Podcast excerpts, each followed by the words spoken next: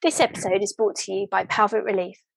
Born out of necessity, Pelvic Relief was founded by mother of three, Eleanor Gardner, for all of those who discovered they could not access quality products and information to manage conditions such as pelvic pain, incontinence, and painful sex. Led by science and quality, Pelvic Relief have brought together best in class products for pelvic relief, including Soul Source silicone and DRS dilators, Ohnut, EVB support wear, period and incontinence pants, EZ Magic, and Yes lubricants and moisturizers. Gráinne and I highly recommend Pelvic Relief, frequently referring our patients to purchase quality products, knowing they will receive a quality service. To visit the website, visit www.pelvicrelief.co.uk. Thank you so much, Pelvic Relief, for sponsoring At Your Cervix podcast, season two.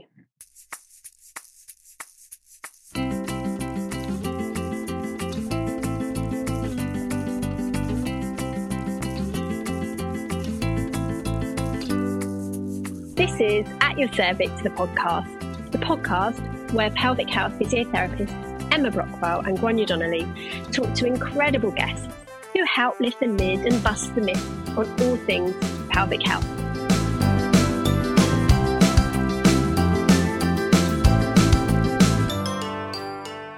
Hello, and welcome back to a brand new season of At Your Cervix, the podcast with Gráinne Donnelly and me, Emma Brockwell. We hope you had a great summer the clocks have gone back, Halloween has been and gone, and unbelievably, Christmas is just around the corner.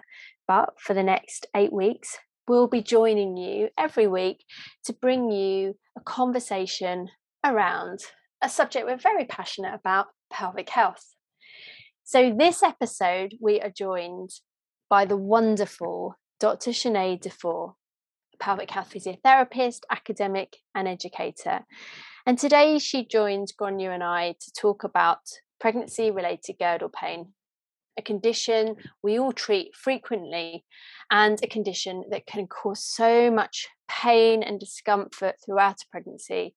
So it's a really important topic.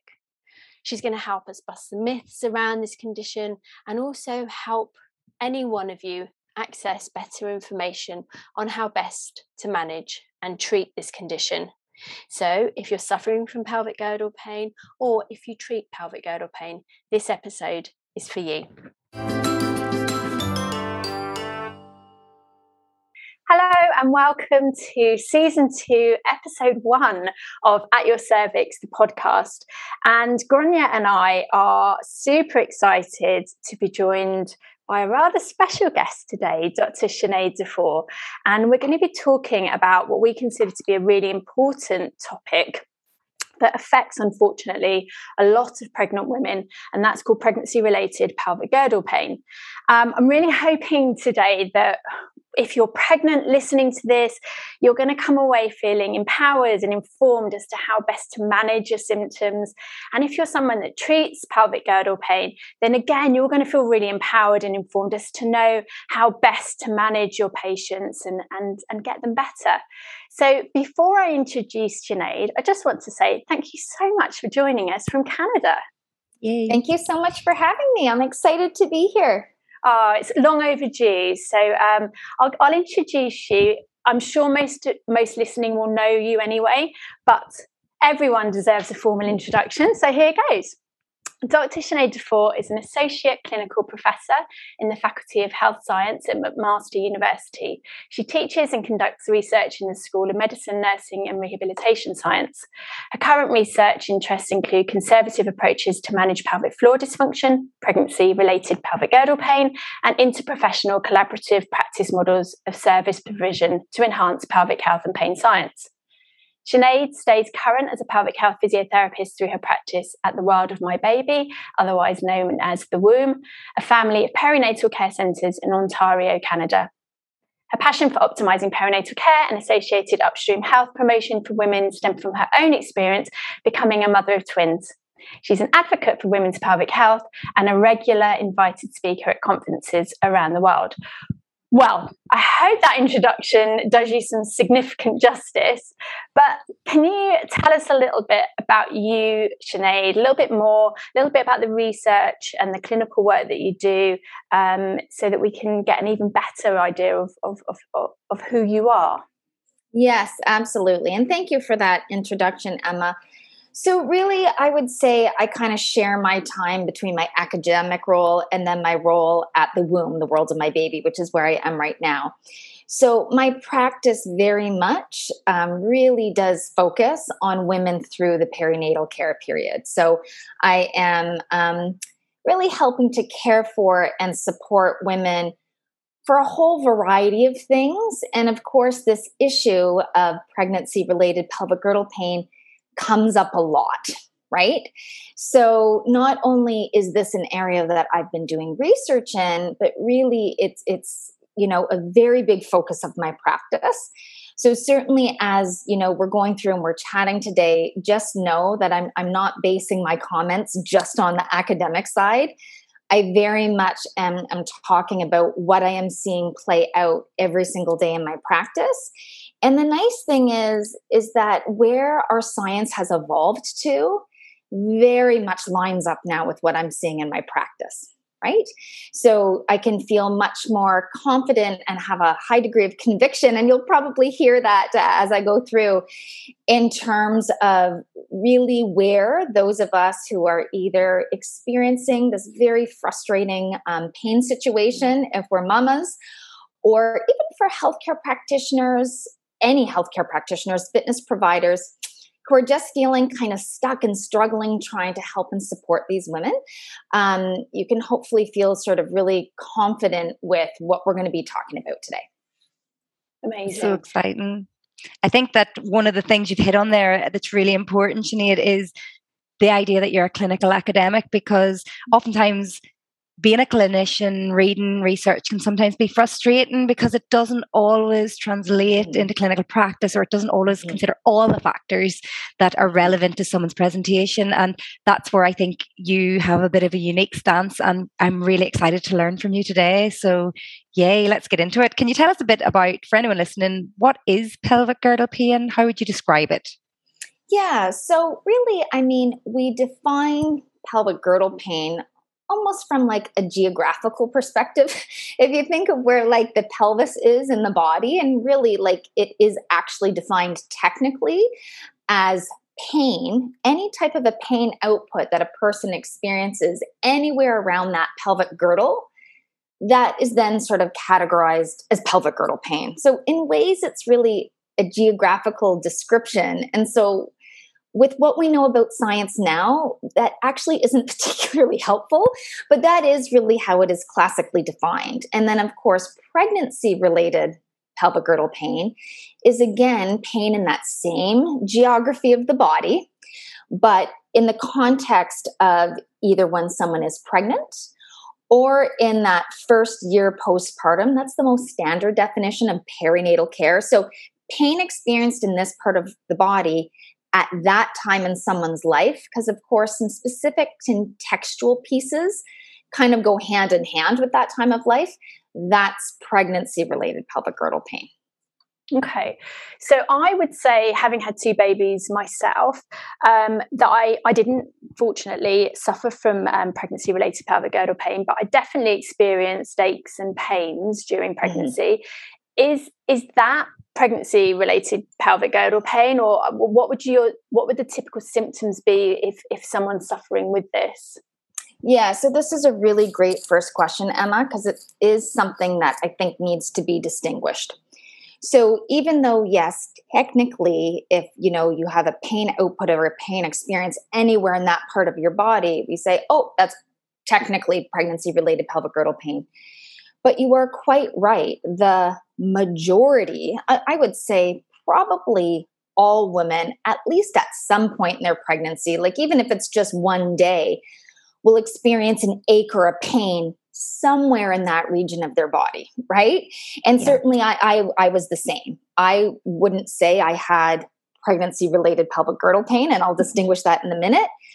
But did I sometimes have the odd ache or pain, but I could manage it on my own and throw a heat pack on it or rest or maybe do some extra yoga and I was fine? Absolutely. Mm-hmm. So you're quite right. That's actually not what we're talking about. We're not talking about those little aches and pains that we easily have the resources to kind of take care of, and the next day they're gone. We are talking about a pain presentation that sort of seems to come on and then we can't sort of seem to to manage it or kick it. And that's why we end up either really starting to suffer and struggle and withdraw from our usual activities mm-hmm. or maybe partially be doing that and then seeking care right? So we are very much talking like right away about a slightly different amplified process that's happening. And that i think is a very clear distinction. So you know for those mamas who are listening yes we're talking about those of you who've had issues and you, you know you're trying to manage on your own and you just can't seem to, to kick it definitely come get help right? Definitely definitely definitely. Because when we really know sort of how to approach this thing properly we can completely turn it around right? Yeah and, and during the uh, pregnancy. Exactly during the pregnancy. And then for those of us who are providing care for people it's important for us to understand that yes, there's this difference. If the people who are coming in now and saying they've kind of been struggling with this sort of for weeks or maybe even months, you know, we have to understand right away that this means it, it's it's a different kind of process going on here, and that's why we need to approach it, you know, in in a slightly different way. Yeah, and what you mean by that, Sinead, is that often or traditionally, um, including myself, when I think of undergraduate training and how we were taught, we were taught very much, like you said, geographically about the pain and geographically about treating the pain. So that would have been maybe manual approaches, maybe offloading.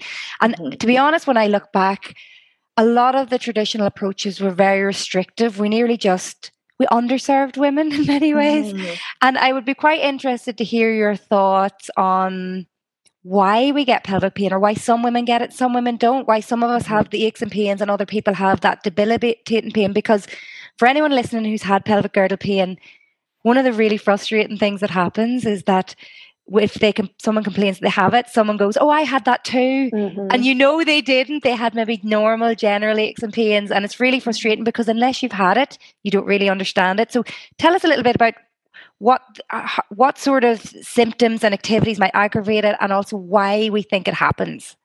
Yeah absolutely. This is a great question Gráinne. So you know just going back to that first point about us traditionally thinking about this as you know pain in the geography of the pelvis and therefore it must be some structure in the pelvis that really is the source of the pain. So if we can direct our attention at that structure then we'll sort things out And certainly we have thought this as well, actually, for various presentations of back pain. And at the end of the day, we now understand that pelvic pain and back pain can very rarely be traced back to a very specific tissue problem, you know, end stop. So we very much have to really kind of push that perspective aside if we're going to move forward in a constructive way. So, what then does cause this issue, if it really isn't about the structures, and if it really doesn't have to do with what we used to think, such as too much motion at the pelvis because of pregnancy hormones, this has been a, a theory that frankly did make a little bit of sense when you understand mm. the role of relaxin we can appreciate why we kind of believed that story, but it has not been substantiated, right? And many other factors actually have been substantiated.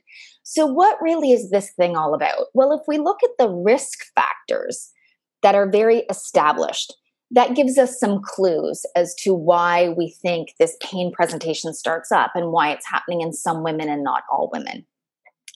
So, one of the risk factors, of course, is um, if you have had a previous pregnancy, right? This is established risk factor across the board. So, what we often see is this is a presentation that much more often happens in a second pregnancy, much less often in a first pregnancy.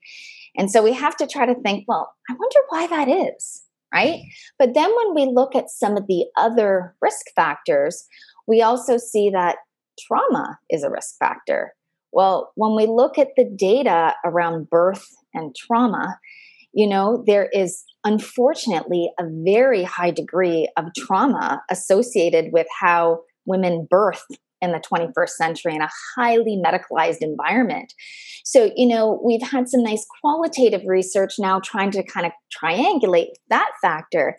that might be a reason why the system is now upregulated going into the next pregnancy.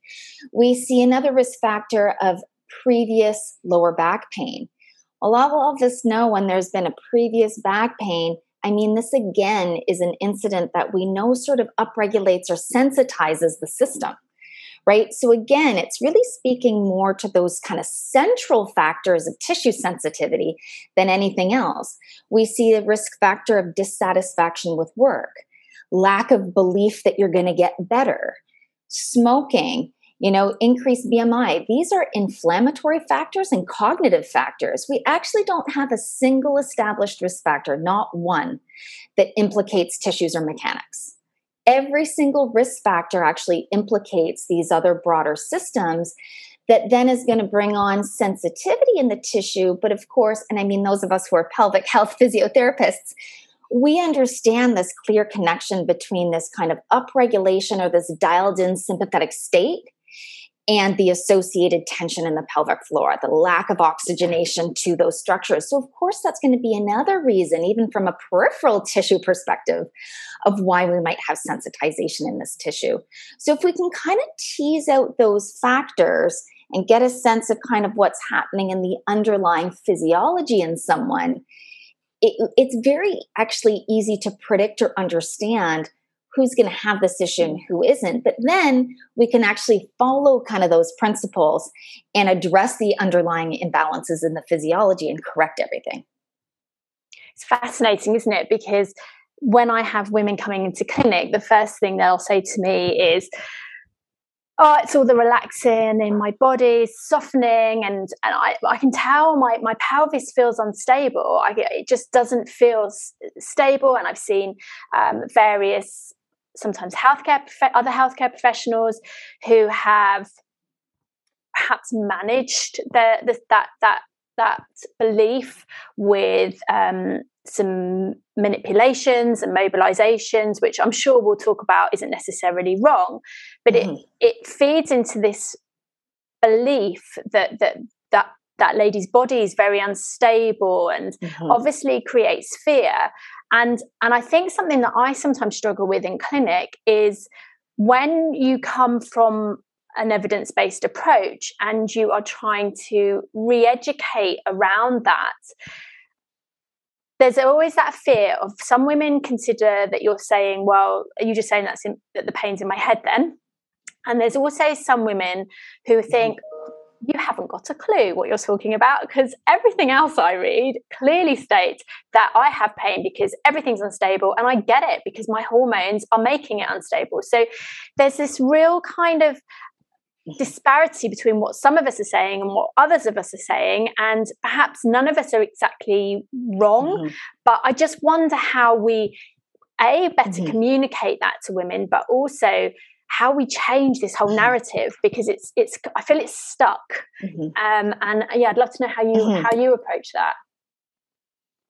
Yeah, so I mean, you're quite right, Emma. It can be really t- tricky when we have very firm beliefs from a person coming in, but also when they have interfaced with other care providers who they trust who are also kind of communicating that perspective, right? So, I mean, the one thing that we have that we can hold on to very clearly is the mounting evidence base that is really, really making it incredibly clear that you know what we thought before isn't right we can also have confidence then for those of us like myself who are lucky enough to actually work with these women applying what the new evidence shows and seeing how incredibly effective it is and consistently you know like like that can can give us confidence. So i would say probably that is one of the reasons why i have a lot of confidence and conviction when i'm interfacing with these women.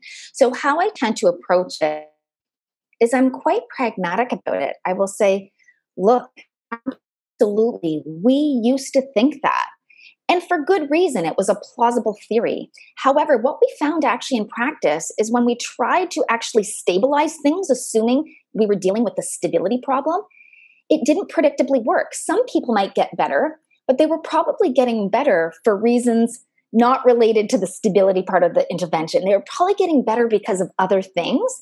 And that probably explains why we aren't predictably getting everyone better with this perspective. What we know now, because we've learned more, is we understand that this issue actually has much more to do with the physiology of the systems. And I'll oftentimes use the plant analogy. So I will explain how the leaf on a plant, right? That's like the pelvis on the body, and maybe like the other leaves or the arms or legs or other parts of the body. And, you know, when pregnancy related pelvic girdle pain is popping up, maybe we see some brown or some cracking on the leaf. And sure, we can have an approach where maybe we're spritzing a little bit of water right on the leaf. Maybe we're bringing that leaf into the sunshine. And is that going to help it a little bit? Yeah, sh- sure, it will a little bit. I mean, there's nothing wrong with doing that. But if we are only doing that and we are completely ignoring the soil, which is really where the main solution is, we are not going to get the outcome we want. And we're really going to do a disservice to this poor plant, right? So if we can kind of be thinking of it that way and saying, look, there's nothing wrong with trying to get some positive inputs around the structures of the pelvis depending on our skill set, I mean, some of our colleagues are excellent when it comes to sort of exercise prescription. Some of our colleagues are excellent with their hands on skills to put some input into those structures. Some of our colleagues really, you know, are great at employing adjunct kind of treatments like really nice kind of compression leggings or, you know, a compressive belt just to provide a little bit of extra sense of security for someone. That's all great. Really and truly, that is great. But we need to make sure that is not our main focus. We need to make sure we're then thinking about that soil. You know, what are the beliefs, fears, previous traumas, aspects that are driving inflammation in this woman's body? Like, what are the things that are really feeding the sensitive tissue? And if a woman can kind of understand that, and if we can say, look, you're assuming that every time you walk and it hurts, that therefore there must be something mechanically wrong with your pelvis. And you are quite right that your tissues are not sort of responding and activating optimally. Absolutely. But it isn't because of instability. When tissue is more sensitive and reactive, we get co contraction. It impacts motor control, it impacts motor programming, absolutely. But we have to find different ways to get into your system to kind of restore that. So it really does require a very kind of honest, collaborative conversation, really and truly, so people understand. And I think also acknowledging look, the pelvic structures are a part of this, but they're involved in a different way than we used to think, right?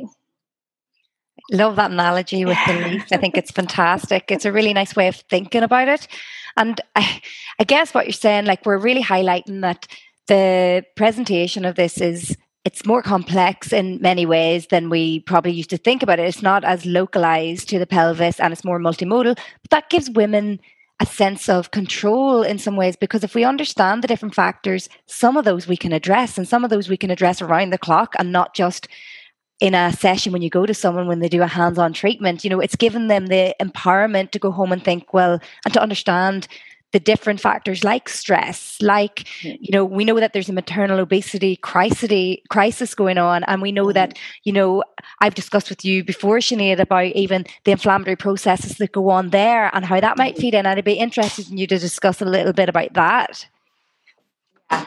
So, I mean, you're you're quite right that we um, we really have to get women to kind of understand those factors. So even if I think through COVID, so through COVID, when we had um, a lot more stress, people not sleeping as well, people's kind of operating rhythm, they're not able to get to their gyms, right? Well, when I would have women seeing me, and oftentimes virtually because of pregnancy related pelvic girdle pain, oftentimes their assumption though was it still had to do with mechanic. Well, I'm sitting more.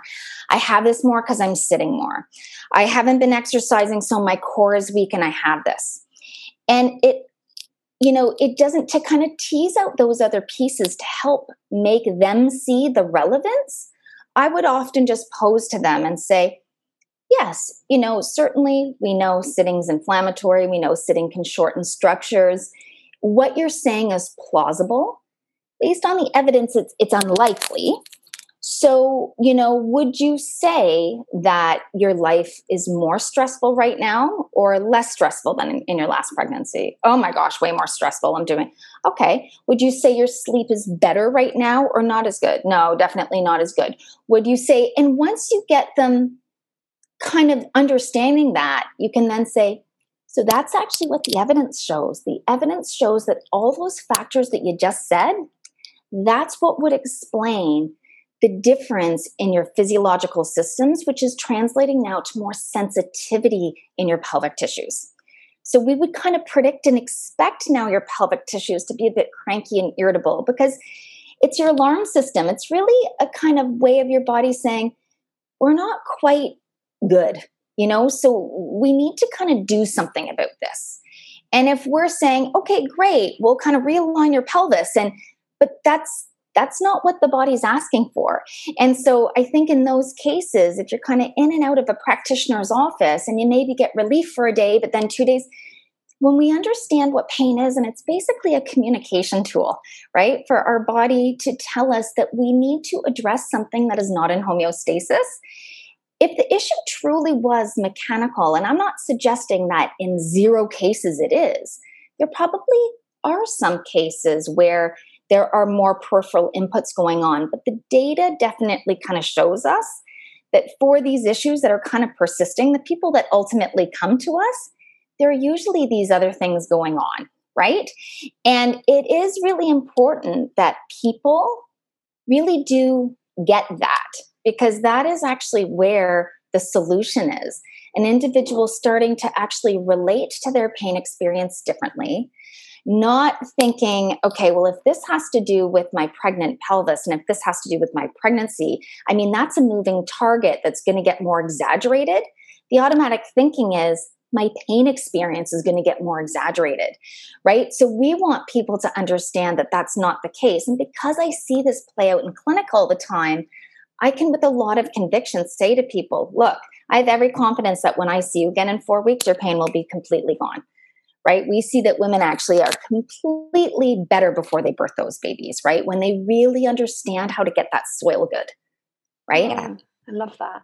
And so that's so brilliant to hear because so many women are told that when they have pelvic girdle pain that they just have to put up with it they're going to have their baby at, least it's only maybe another five months of pain and and and all will be well and and mm-hmm. often that that is the the the uh, the level of care that they'll receive around pelvic girdle pain mm-hmm. especially um, in the UK at the moment where the NHS unfortunately the system's so strained with um, the demands that COVID's put on it lots of women are falling through slipping through the net and not getting any um, treatment or referred on mm-hmm. and or by the time they get offered their treatment they've had their baby um, mm-hmm. and so you know it's, it's it's a crazy system but it's it's it's a system that needs to work for women particularly at the moment because we can't offer them a lot um, mm-hmm. particularly hands-on treatment it's good mm-hmm. to know that that a their pain they shouldn't be putting up with their pain throughout their mm-hmm. pregnancy but mm-hmm. also that their pain can get better during their pregnancy as well mm-hmm. that's mm-hmm. that's that's that's really exciting i think if, if i were hearing that i'd be i'd be delighted by that yeah and i think it you know i think one of the places where we get stuck is when we look at the risk factors right and we mm-hmm. see that most of them have to do with inflammation or you know lack of belief of improvement or dissatisfaction with work and we think, okay, but as physiotherapists, like, what can we do about that? Right? We can kind of feel a little bit stuck, but you know, as I prescribe exercises and I do things with my hands. So, what can I do mm. for that? Mm. Like, maybe I can screen and see if those are relevant, but I can't actually like modulate those factors, but we actually can. We know that if we are truly using a psychologically informed lens and we really are helping people to understand how the pain system works, I mean, that in and of itself, we know consistently reduces threat. Mm-hmm. Those of us who have kind of integrated you know, health coaching and lifestyle interventions in a very basic way. I mean, the most powerful way to modulate inflammation in the body is through optimal restorative sleep, understanding how the stress response system works, and really kind of engaging in mindfulness interventions to dial that down. So, actually, there's tons of things we can do to directly treat mm-hmm. those actual causes. But I think sometimes as physiotherapists, we don't think of ourselves as being able to directly have those as our primary treatment targets.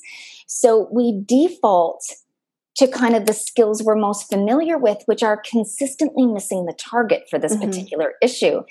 And then we're also not getting great outcomes. I mean, any of the physios who come and take my course, you know, what drew them to take my course was that they have a hit and miss sort of outcomes. Sometimes their tools work and just sometimes they don't, and they're mm-hmm. frustrated. Mm-hmm. And likely when they're working, they're working actually for different reasons, right? Yeah.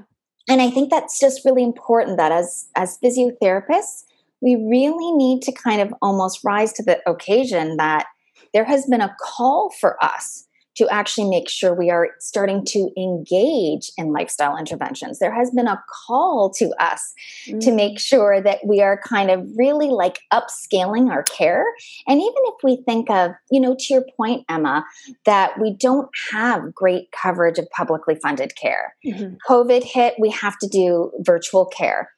Well, the type of care that is actually evidence based from this perspective can be delivered really easily virtually. Yeah. You're putting sort of, you know, you're giving your client a sense of understanding and supportive tools that they can start acting differently to reclaim their health and function. They don't need to be coming in to see you all the time, right? Mm-hmm. So if mm-hmm. we can just kind of start to make some of these shifts, actually, you know, it it lines up better with actually kind of some of the limitations we have and how we can practice actually. I think what's really interesting too, Sinead, is that physiotherapists as a profession are one of few healthcare professions that have the time element to build up that rapport because mm-hmm. that's that sort of approach and the different aspects you're talking about they do talk they do require the time to listen to the patient and to hear their story and to find out to pick out those elements that may be individual to them that might be contributing to their pain and so mm-hmm. i think mm-hmm. we're really really really well placed and funny when you were talking about um just even stress response and things got me thinking of me. Like it's you know just even thinking i'm a mom of four and if someone was to ask me am i stressed? I'd say no. But then when i step back it's what i see in my patients. I uh, coming in every day seeing me in the sense that like actually just before we got on the podcast, uh, Sinead, I said to Emma, oh my goodness, my clinic ran over. My first patient was late this morning, so my whole clinic ran over. So I'm living in a daily lifestyle of on the go, boop, boop, kids out, get back to work, then do my work. Oh no, I need to go and pick up kids. And then it's the whole cycle again. It's quite high energy. Like I'm not getting mm-hmm. lots of calm and downtime. And so there, from that perspective, I can appreciate how that might have an impact on different elements of physiology and healthcare and my lifestyle. So I need to, it's just, it's just interesting to flag that. And I'm sure many moms and listeners can appreciate the same sort of thing, living on the go, always late, always looking after everybody else and not looking after themselves. Yeah, and that's a really good point too, Gráinne, that I'm going to connect back to um, the pain as well. You're quite right. So you're mentioning about, you know, the stress response system, but also the energy system. And, you know, people have different degrees of reserve in their energy system. So if you think of it like an iPhone, like you, some people have like a really high tech iPhone that they charge it and it stays like charged for like a day. And other people, as their kind of phone is just getting worn out, like they have to kind of keep recharging it, like it drains its battery quicker. And that concept is also really helpful with this, depending on an individual's life experiences, the state they were in before they even got pregnant. People have different degrees of reserve and resilience, even in their energy system. And so, you know, and this will kind of tease out like those women who, as they're talking, you're getting a sense of, oh my goodness, you are very spread thin and you're kind of engaged okay tell me a little bit about sort of your operating rhythm even before you get preg- got pregnant. And you're not getting a good sense of really building up that nice you know full battery right? Well that's another key time when our alarm system will go off and pain is our alarm system going off saying ding ding ding right? Is when your battery's low, you're running low on gas. So these are the people, especially who say, Oh my goodness, like I get through the day, I get home, I can barely stand up to even cook dinner. Like I'm to the point I can't even cook my family dinner. They're in tears. It's horrendous. And this is their body screaming for help that it does not have the reserve. So, this is where, you know, in a way to not make someone feel frustrated about their current circumstances, but at least help them to understand that physiologically, that's just highly predictable. That's biology, right? So, there's nothing wrong with them, but they need more energy in the tank. And then it's a matter of helping them problem solve. How can we get like little fast, doable reboots? And so one of the things I'll often have them say is, look, I want you to, and then they feel guilty, let's say, because after dinner they know they should walk and they should get some exercise, but they're just done at that time. And they try to walk with their husband and they just can't. And I'll say, okay, see how it goes walking in the morning, even if it's literally just for five minutes. You get up in the morning, that's when your cortisol is high, your energy is going to be as full as it's going to be. And consistently they will come back and say, yeah, it's totally different. You can say, because it's an it's an energy problem, right? Our body is supposed to tell you it's in pain when something is, you know, the alarm is going off. So, I mean, your body is actually doing what it's supposed to do. So, when women um, are really having this issue of really they struggle and can't even function in the evening, right? And that's a nice inroad to help them to consider for the first time the connection between their pain experience and their energy system and the alarm system, which is just basic physiology. But no one has ever kind of explained it to them this way before, right?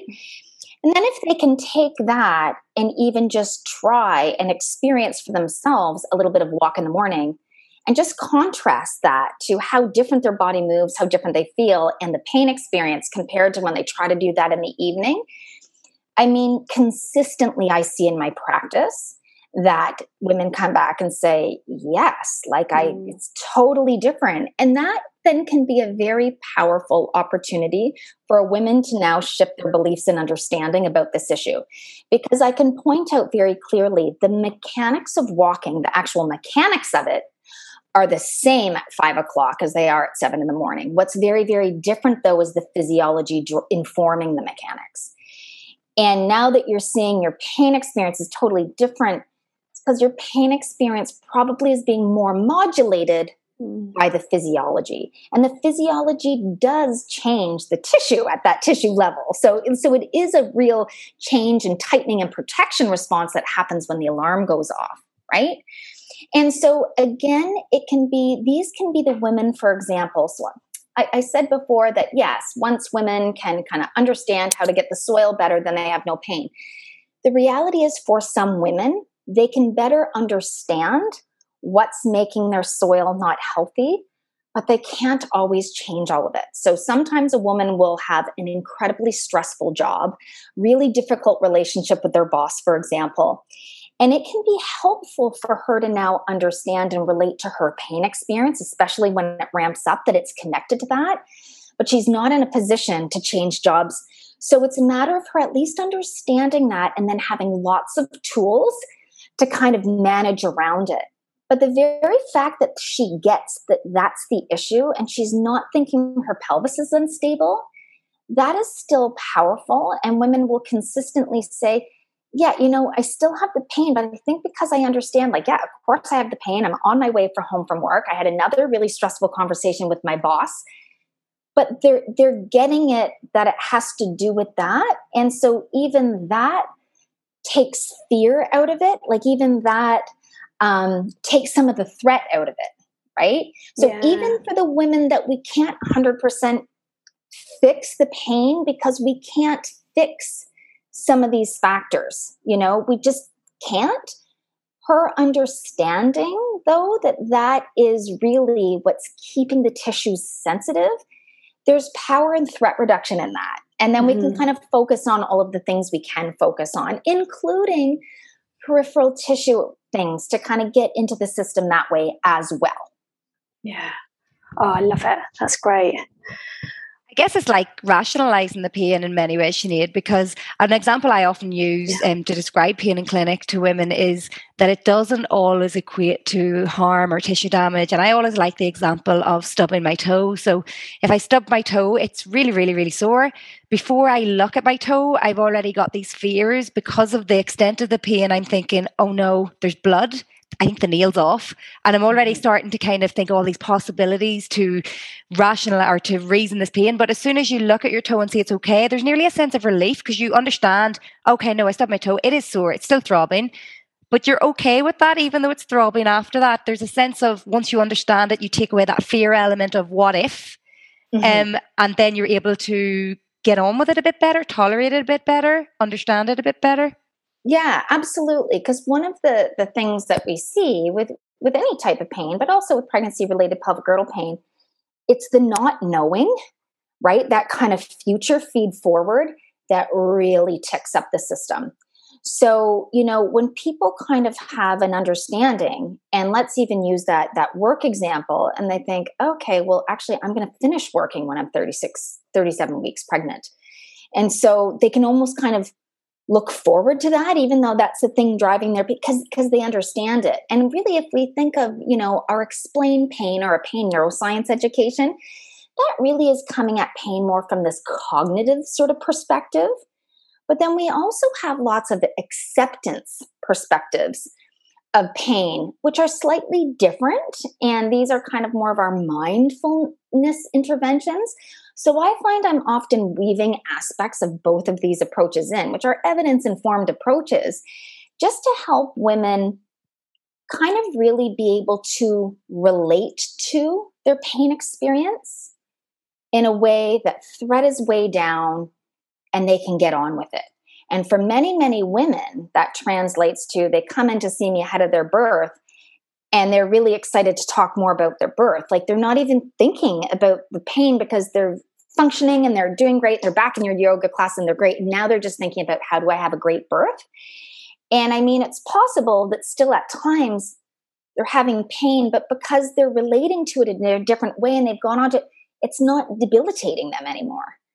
Right. And so it isn't really a focus of our conversation because they've kind of got on with it. So I think some of those acceptance approaches, as well as the kind of more traditional cognitive approaches, which are our you know, explain pain strategies, which we should be, using always, including pregnancy related um, pelvic girdle pain. You know, I, I think that that is part of what can be really helpful with these women. Yeah, I think that's brilliant. One thing that's often posed as threatening is um, is exercise with uh, women who have pregnancy related pelvic girdle pain, um, and traditionally, I guess, actually, we've been guilty of saying to these women that they should stop exercising, mm-hmm. um, particularly when it comes to doing any exercise that might mean they have to open their legs. So you've just mentioned yoga there. Um, and that would have been, um, I'll hold my hands up, probably about five years ago, something I would have said, oh my goodness, don't do yoga because it's going to cause an increase in your pain. And actually, we're saying quite the opposite now, aren't we, in terms mm-hmm. of yoga? And I'm hoping in terms of exercise because we know how incredibly important it is that we keep as physically active and exercise as, as much as possibly that we can during pregnancy. So, would you help us, you know, bust the myth around exercise when it comes to mm-hmm. this um, condition, please? Absolutely, and that is so important, Emma, because you nailed it there. We need women moving and exercising and feeling strong and confident in their body. I mean, if we truly are going to promote health of the population, one of our most critical windows is actually the influences to that fetus of that pregnant mom you know and that is going to serve that little human being for the rest of their life. So as we're working with mom we really should be thinking about health promotive things for that other little human being. And we need exercise right? We need good sleep and nutrient dense food too but we need movement and exercise so hands down that should always be one of our priorities is to get a woman understanding their pain in a way that it actually changes the sensitivity of their tissues in their pelvis so they can move with ease again, right? And when it comes to specific exercises that are on the no no list, I mean, we used to think that because we used to think this was a stability problem. We now know it isn't a stability problem, it's a sensitivity problem. So there really are no exercises on the no no list. However, it stands to reason that each mama is unique. So there probably are going to be kind of specific things for each person that might be a bit nuanced, that might be particularly irritable for that person. And obviously, if for that person a particular motion is particularly irritable, obviously we just won't do that, right? And it will kind of be tailored to each person. We're going to listen to the body. But for the most part, we actually have really good evidence in terms of the opposite of keep yourself stable, keep your legs together. You know, a, a really excellent pioneering uh, physiotherapist from Holland, Cecile Rost, over a decade ago now, published a paper with almost a thousand data points. And really, what she came up with is a very basic kind of gentle routine of movement that actually opens the pelvis. And gently coordinating some gentle correct contraction on sort of the lateral aspect of the leg to the medial aspect of the leg and finding incredible success with this little movement sequence in terms of sort of reestablishing a more noble, normalized motor control through the pelvis. She refers to it as a symmetry sequence. And so we see something that simple, and we probably don't still even have figured out the actual mechanisms that underlie why we get such good outcomes for that. But I mean, here's a situation where we're opening the pelvis up at the front and getting immediate benefit. So, what we see is actually gentle, fluid, mindful movement that opens the pelvis, very similar to what is in a prenatal yoga class. Like, how popular is prenatal yoga? Do we see scads and scads of women not being able to participate in that? No, it's one of the best things you can do because with yoga, you are training your mind and your body, which is critical to set you up for success in labor. So I am a huge fan of novel movement and yoga, a huge, huge, huge fan. And you're quite right, Emma. For those people who can't engage in a yoga class, I would argue whoever is supporting them hasn't helped them well enough to address the things that are actually making their tissue sensitive. Because if that is done, they should be able to engage in yoga and yoga should make them better. They should be able to engage in walking. Might they be able to engage in something higher impact or a little bit more intense? Maybe not, because those are things that are going to predictably make sensitive tissue more irritable. So we wouldn't even have those expectations of a system like that. But are we expecting basic low impact movement and novel movement and things like yoga? Hands down. And we have so much data to show that those are the best things people should do. Fantastic. I think that really sums it up and discusses it really well. And I love how you're just taking away a lot of the fear surrounding this um, condition, Sinead. Um, one thing that I was aware of in terms of pregnancy related pelvic girdle pain and I suppose some of the science that we're starting to um, see behind it is while not everyone will either want to or be able to breastfeed afterwards, there is some research supporting breastfeeding in terms of pelvic pain. Can you discuss that um, with us and um, and how it may be beneficial to women who are in coming up towards delivery? Yes, absolutely. So I love that you brought this up, Gráinne, because what's interesting actually is the leads on that study, and it was a study with 11,000 women.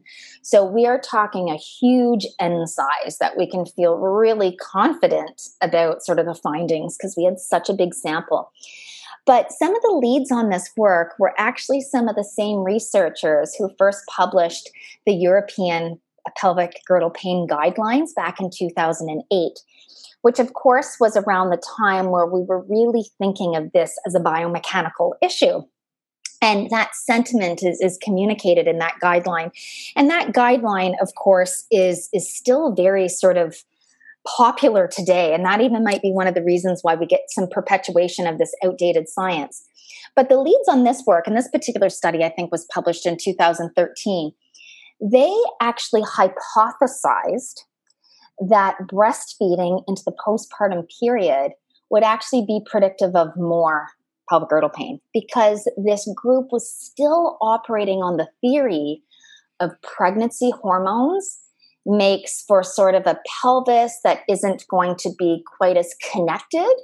And the lack of connection is why we have the pain right? So still going on this theory that we now know just doesn't hold up right and actually their study is one of the things that proves that this theory doesn't hold up because what they ended up finding to their surprise and so they discussed this in the discussion section session, section of their paper is that actually no breastfeeding had a protective effect. And they thought, oh my goodness, why could this have been?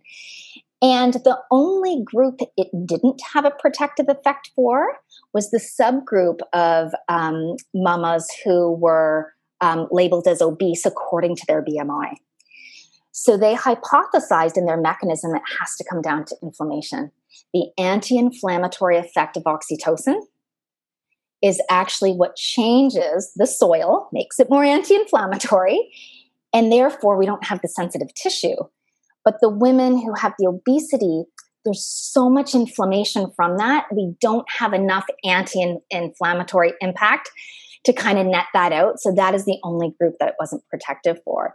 So you're quite right. Sort of any of our tools that will promote more of an anti-inflammatory environment and breastfeeding is one of them is actually going to be a help for this issue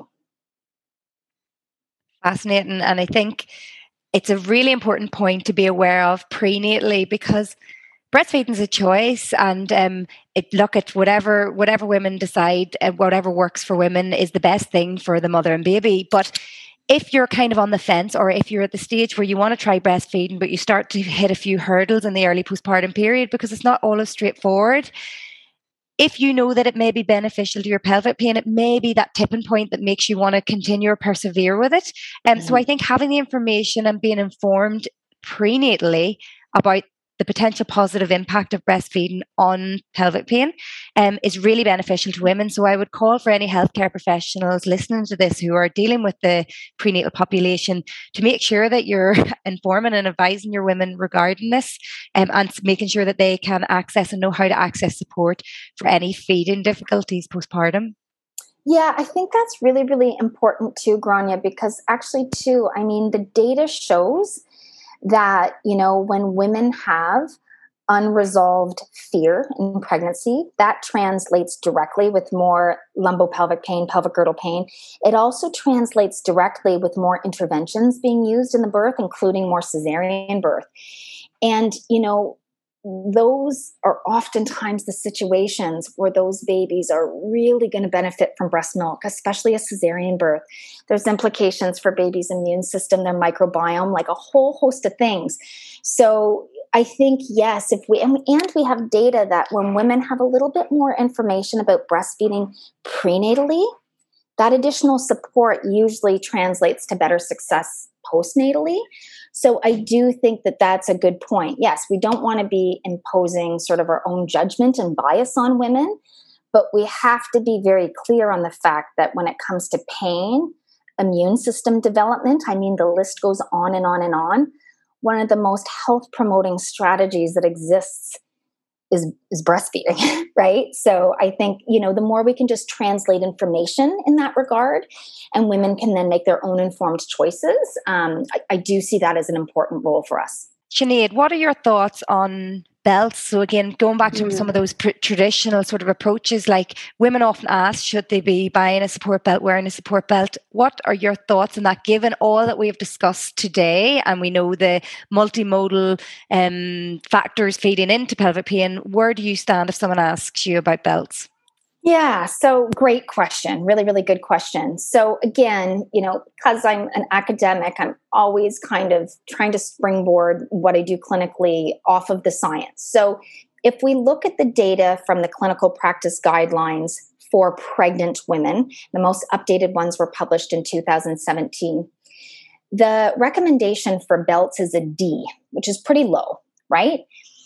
And this is for women in pregnancy. However, when you look through some of the studies, what we see is sort of more elastic types of belts or supports in some small studies seem to have some utility. And that's probably why it's a D and not sort of an F, right? If we look at the guidelines that are actually going to be published in uh, 2022, so I was able to have a quick sneak peek of these guidelines. Um, the recommendation for belts postnatally, because this guideline that's to be published in the Journal of Women's Health Physical Therapy is specific to pregnancy related pelvic girdle pain postnatally. Actually, the recommendation is an A and uh, for the postpartum scenario. And part of that, when you look at the data, is actually sort of compressive types of garments. There's really good data for those to be used after cesarean birth, actually, for abdominal wall function and for pain. And so some of the studies, of course, are pooling all types of modes of birth together. And so my stance on this very much aligns with um, recommendations from a really well done paper that was published in 2019 by Palsson et al that was talking about changing the narrative of sacroiliac joint pain, an excellent paper. And really, their kind of final comments on this paper is what do we do about uh, as physiotherapists? And essentially, basically summarizing all the things we've talked about today, like SIJ pain isn't a mechanical thing. And we're not even talking about pregnancy related SIJ pain in this paper is to indicate that, look, yes, we need to be making sure people understand the structural integrity of their pelvis. This is a really strong, robust structural area. And that any of the other care we provide then needs to be congruent with that. So we can't be talking about structural integrity of the pelvis and then saying, well, here's your stability belt. Right? That's yeah. cognitive dissonance. So I'm a big fan, actually, of not pregnancy belts, but supportive where. Um, but I'm never framing it from a stability perspective, right? So, you know, um, EVB, yeah. SRC, like these are two excellent companies. I really like their products. Um, and I will, you know, um, portray it from the perspective of proprioceptive input, feeling a sense of safety. Um, certainly SRC garments. I think EVB is the same. They're medical grade compression, so you're getting excellent support on the lymphatic system. That means you're not going to drain your energy system as fast. So I actually really like those tools in pregnancy and postnatally. Um, and we certainly have some decent data, especially postnatally for those, but not framing it as a stability issue. Like that, that's critical. Okay, brilliant. I think brilliant. 2022 is going to be quite um, an interesting year for compressive, compre- compressive garments, isn't it? Mm-hmm. With uh, yes. there's, there's, lots of bits of research coming out. Yes, lots them. of exciting stuff coming down the pipeline. yeah, it's really exciting. Yeah, I'll be, I'll be, I'll be reaching out to you at some stage, um, uh, Sinead. I've already, I've started my data collection, so it's very okay, exciting amazing. time. So hopefully, oh, we'll find out a bit more information um, in 2022. Oh, yes. Um, if, if you're a healthcare professional listening um, and want to know more about the courses that Sinead offers. Um, Sinead, would you share with us how we can get onto your courses and, and, and what courses uh, you do offer for, for us? Yes, absolutely. Thanks, Emma. So I teach a couple of courses with a company called Reframe Rehab. Um, so they have a website, they have Instagram at, at Reframe Rehab, and the courses I teach is reframing pregnancy related pelvic girdle pain. So that is a course that it's kind of four hours over two days. So it's about eight hours of content. And then I also teach a very short, almost like a mini course on lifestyle interventions and health coaching. Um, and then through a different company uh, called BF Formations, they are a company based out of Quebec in Canada. I teach a course um, on uh, diastasis together with Stephanie Bernard. It is a, a self paced kind of online course, whereas my courses with Reframe Rehab are live online but available through uh, recording. So those are the, the courses that I've developed myself um, that I, I teach through those two companies. And we'll put the links to those on our on our show notes as well. Um, I, I, suspect you'll be you'll be fully booked after after people have heard um, heard you today.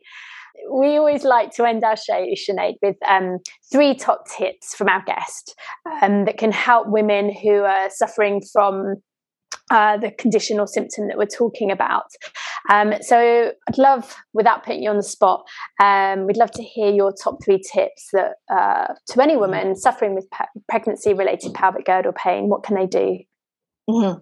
So the first thing I would say is circles back to kind of what I said at the beginning. So it's a bit of a bookend here, but really and truly, if you are that person that kind of having these aches and pains. You've kind of tried your usual things and and it's just not effective. You know do not wait.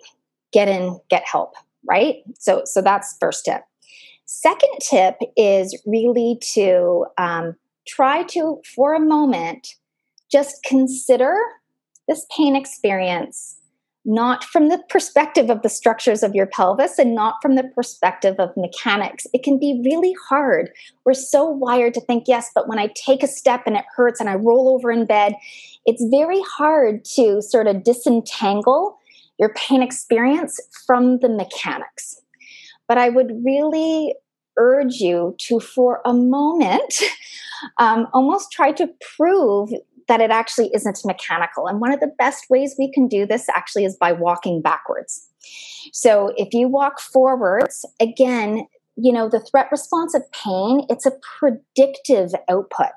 So the brain is anticipating, oh, I'm going to take a couple steps forward. Taking forward steps hurt five minutes ago. Therefore, it's going to be dangerous, co contraction, and then it hurts, right? That's how our systems work. So, walking backwards is like a novel movement. It's newer inputs into the brain. So the brain doesn't have time to think, oh, this is going to be threatening, right? And that can be a very powerful way for a woman to kind of see, oh, wasn't that the darndest thing? Now I just took a couple steps backwards and you know, it didn't hurt the same way. And that can be a way to help her to maybe have some conviction that maybe this isn't just about the mechanics, right? So that's another thing um, I would say. And then my third tip would be around when we think about really wanting good energy, lower inflammation, a full battery, not just to, you know, um, modulate a very disruptive pain experience, but also just, you know, for our whole well being and for the well being of our baby. If you're feeling frustrated because you just can't see how that is possible, the way your life is organized, a very powerful thing you can do is what I call the 3 p.m. reboot. So at three o'clock in the afternoon, that generally is when the energy system is going to tank. And this is oftentimes as we're, you know, really engaging our mamas to kind of tell us about their life and their symptoms. We'll see it kind of lines up like this. And you'll say, Yeah, it kind of sounds like you hit that three, four, four o'clock and you're done. And they're like, Oh my gosh, yes, I'm done. And that's very predictable given the energy system, right? So we when we say, look, would it be manageable at all to even just for 10 minutes be able to, to have 10 minutes to yourself at that time? Like, is it possible to just get someone in to mind the other kids for 10 minutes? We're not talking about an hour, we're not, it's 10 minutes. Get into a room by yourself, away from your dependents, away from the things you need to do, and get into a legs up the wall position. It's a yoga position, but it's an incredibly restorative position get in that position and engage in just three minutes of kind of focused diaphragmatic breathing, three minutes of focused, very gentle pelvic floor pumping, and three minutes of ankle pumping. So we're supporting the lymphatic system. We're here. We've been in a now a mindfulness intervention. And what we see consistently, we've had a chance to get our body into that parasympathetic side of the nervous system and what we find is that reboot often is a game changer for that woman to now be able to get through this very busy kind of last chunk of her time and then have a really good rest at night. So, you know, that is is a tip that I use for a lot of my clients. Fantastic. Women everywhere. Taking, I'm going to take a 3 p.m. 3 p.m. reboot. I think yeah, I can do it to lower that oh. high high energy that's going on. Absolutely. It's 20 in 20 minutes. It's 3 p.m. in the UK. I'm doing so it. I'm doing I'm it. going up against that wall. I love it. I just want to finish on saying that everyone, just in case they aren't aware, Sinead actually has some Irish origin. So, like, I'm I'm claiming that. Um, yeah. Yes, I do. I do. My parents immigrated to Canada from Cork, and uh, oh, uh, and yeah, and I'll be in Belfast next year because my daughter no just qualified for Worlds Irish dancing. wow, just that's qualified last week in Calgary oh. at the Canadian Nationals. So yes, oh, lots of Irish. Congratulations! That's amazing. Oh, oh you'll good. have to have a you'll have to have a I'll catch be in touch. Up. Yeah, yes. I must find out when you're coming over, and if it works, I will um, connect with you. But otherwise, um, yeah, look forward yes. to that. And thank you so much for coming on today. We've learned so much. It's been fantastic. And I think we really have got into the nitty gritty to bust some myths and to start to reframe basically the current understanding. So thank you for doing that, for taking the time. And we look forward to having you on in the future at some stage too, Sinead. Okay, well, thank you, Gráinne and Emma. This was so fun to chat about this with both of you. And I think important just to kind of keep mobilizing just our more advanced understanding so we can help more women. Thank you so much for joining us on this episode. We really hope you enjoyed it. We always love to hear your feedback and any questions you might have. So please do contact us via Instagram at your cervix underscore the podcast or Twitter at your cervix underscore PM. don't forget to check out our wonderful sponsor, Pelvic Relief. You can find them at www.pelvicrelief.co.uk. Gráinne and I really look forward to catching up with you next week.